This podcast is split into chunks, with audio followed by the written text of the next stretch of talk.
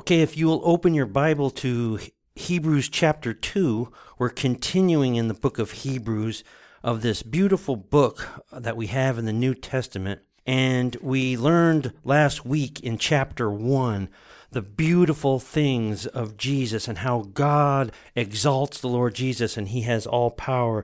He spoke to us through Jesus in the last days, it says in verse 2, and He upholds all things by the word of His power, and He purged our sins. He's better than angels. He is on the throne of God. It is just a beautiful, beautiful book, how He's the same yesterday, today, and forever. In verse 11, it says that they shall perish, but He doesn't.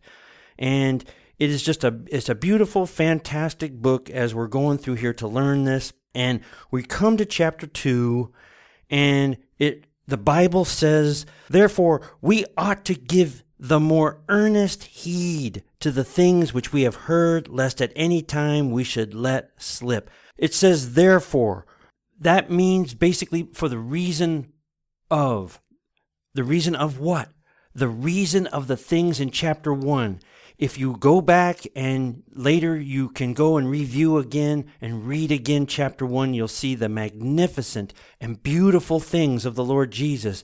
And the writer of Hebrews is saying, when he comes to chapter 2, in a sense, he's saying, because of all the things that was outlined in verse 1, he says, the reason is then we ought to give the more earnest heed to the things which we have heard, lest at any time we should let slip. So we see that the things that were said in verse 1, we ought to give earnest heed to.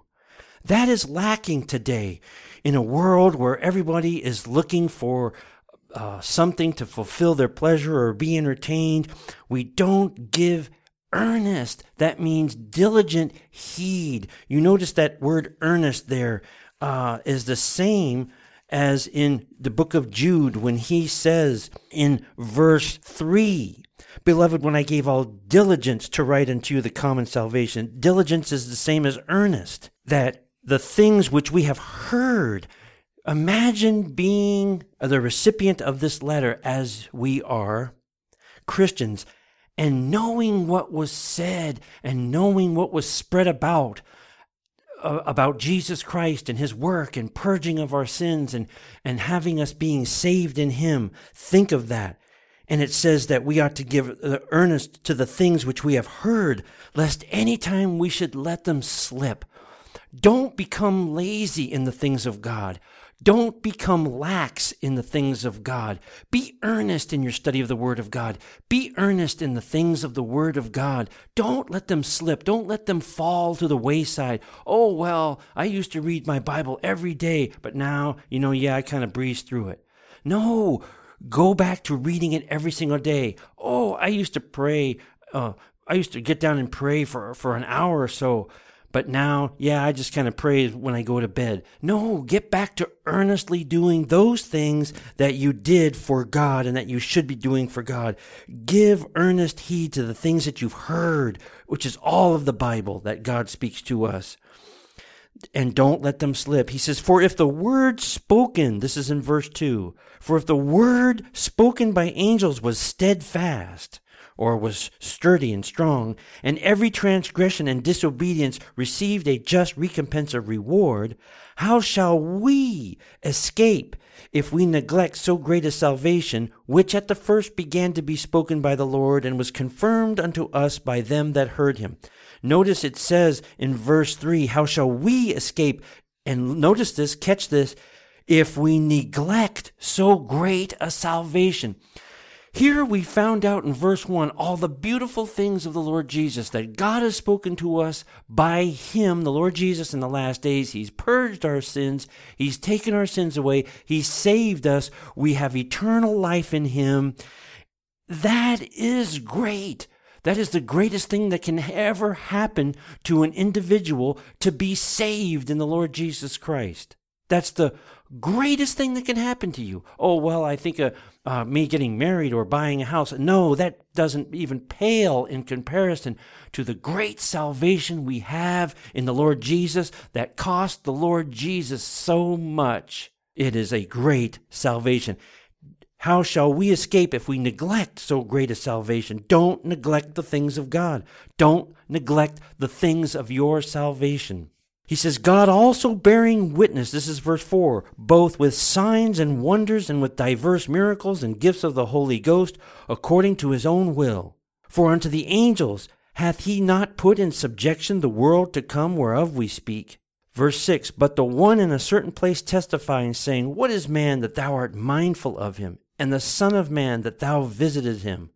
Thou hast made him, talking about Jesus, a little lower than the angels, that crowned him with glory and honor, and did set him over the works of thy hands. Thou hast put all things in subjection under his feet, that's Jesus.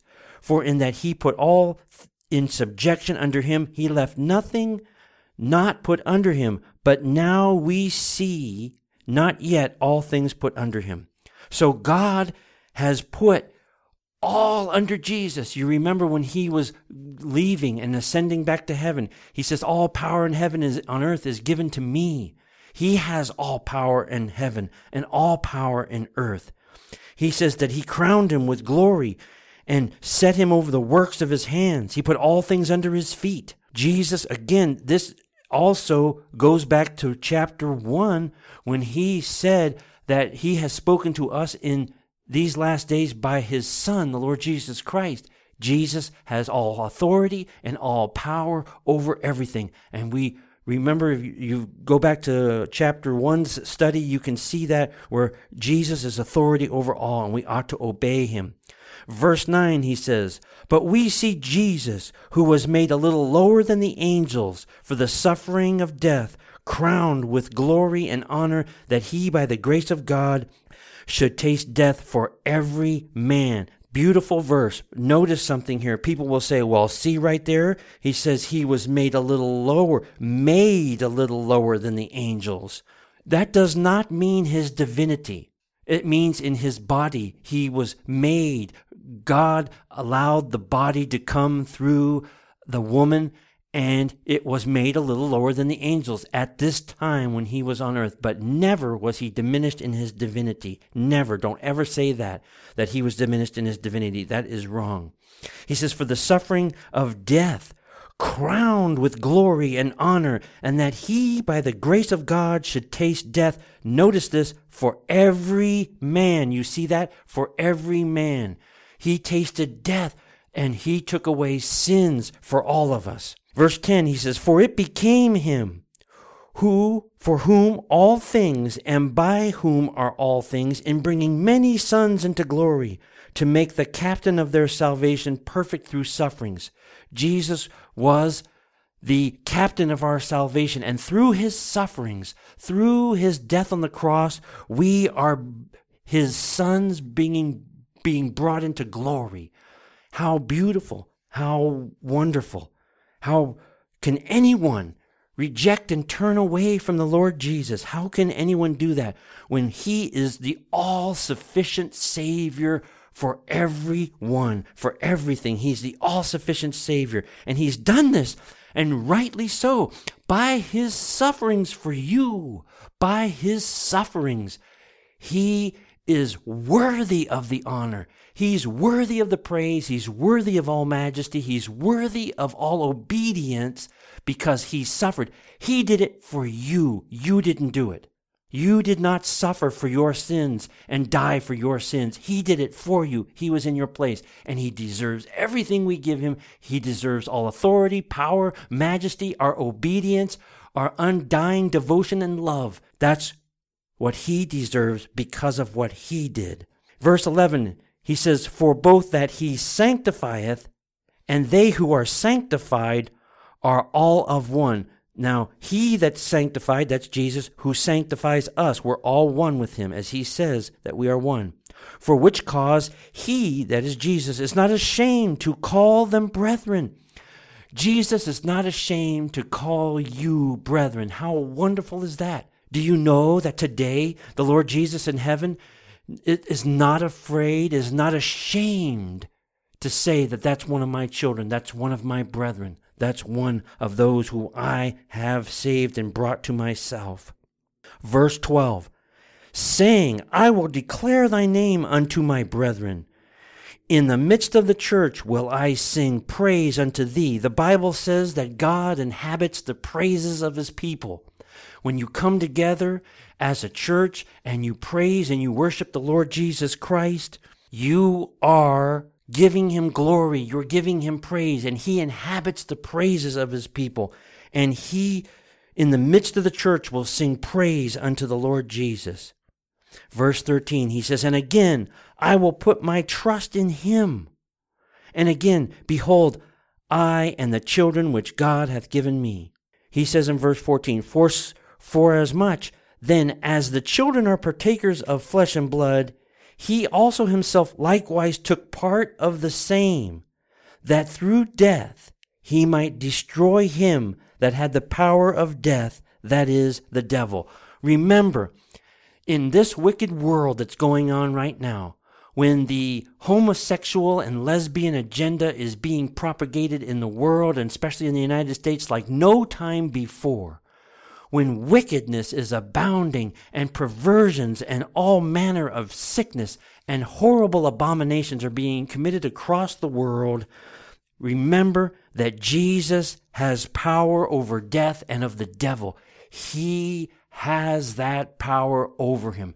The devil is a loser. The devil loses and Jesus wins. And if you are with Jesus and if you are standing with Jesus, you are victors. You have the victory in Christ Jesus. You need not be afraid of all that's going on, because all of this is happening in the world is just the enemy, just Satan being angry and knowing that his time is very, very short.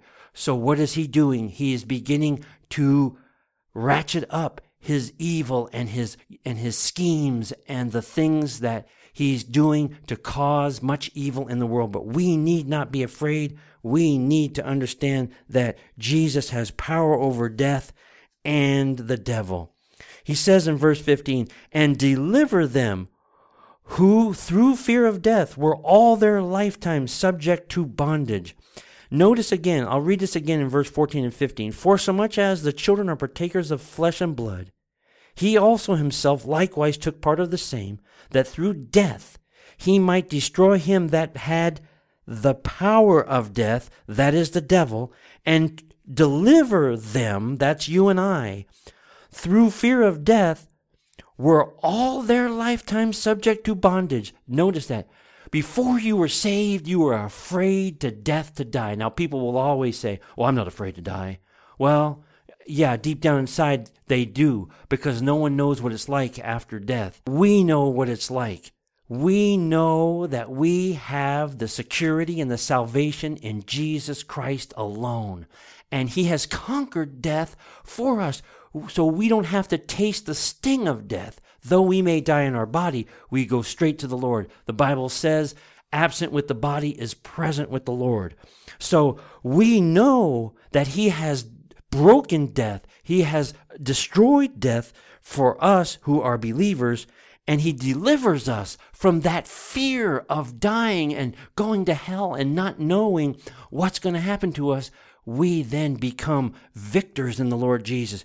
No more are we in bondage over this threat of, I'm going to die. Because Jesus has broken all of that, and he's freed us from that bondage.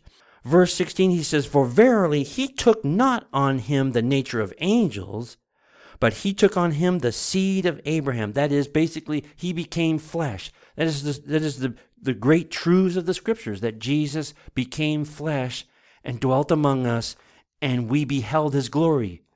And he, in that flesh body, was able to suffer and feel the things that we feel and go through. He was the perfect sacrifice.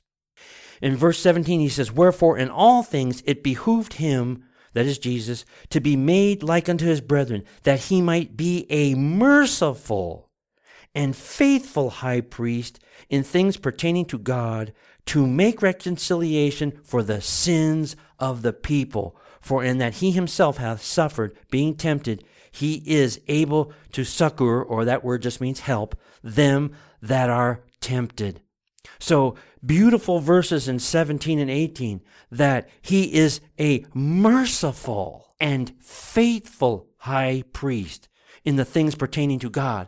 We have the Lord Jesus, who is a faithful God, a faithful Savior, who is able to be merciful. He's faithful and merciful in the things pertaining to God. To do what? To make reconciliation, or that is to bring together for the sins of the people. He's able to reconcile us. He's able to take our sins, remove them from us, and bring us back to God and make peace with us, with God. For in that he himself hath suffered being tempted, he is able to help, succor, or help them that are tempted. Jesus knows what you're going through. Jesus knows what you're tempted in. He knows what kind of trials you're going through. He knows. And it isn't just that. He knows in the sense of where people can say, oh yeah, I know what you're going through. He knows personally what you're going through. You could never go to him and say, well, Jesus, you don't know what I'm going through. He does absolutely know what you're going through. He has been through it.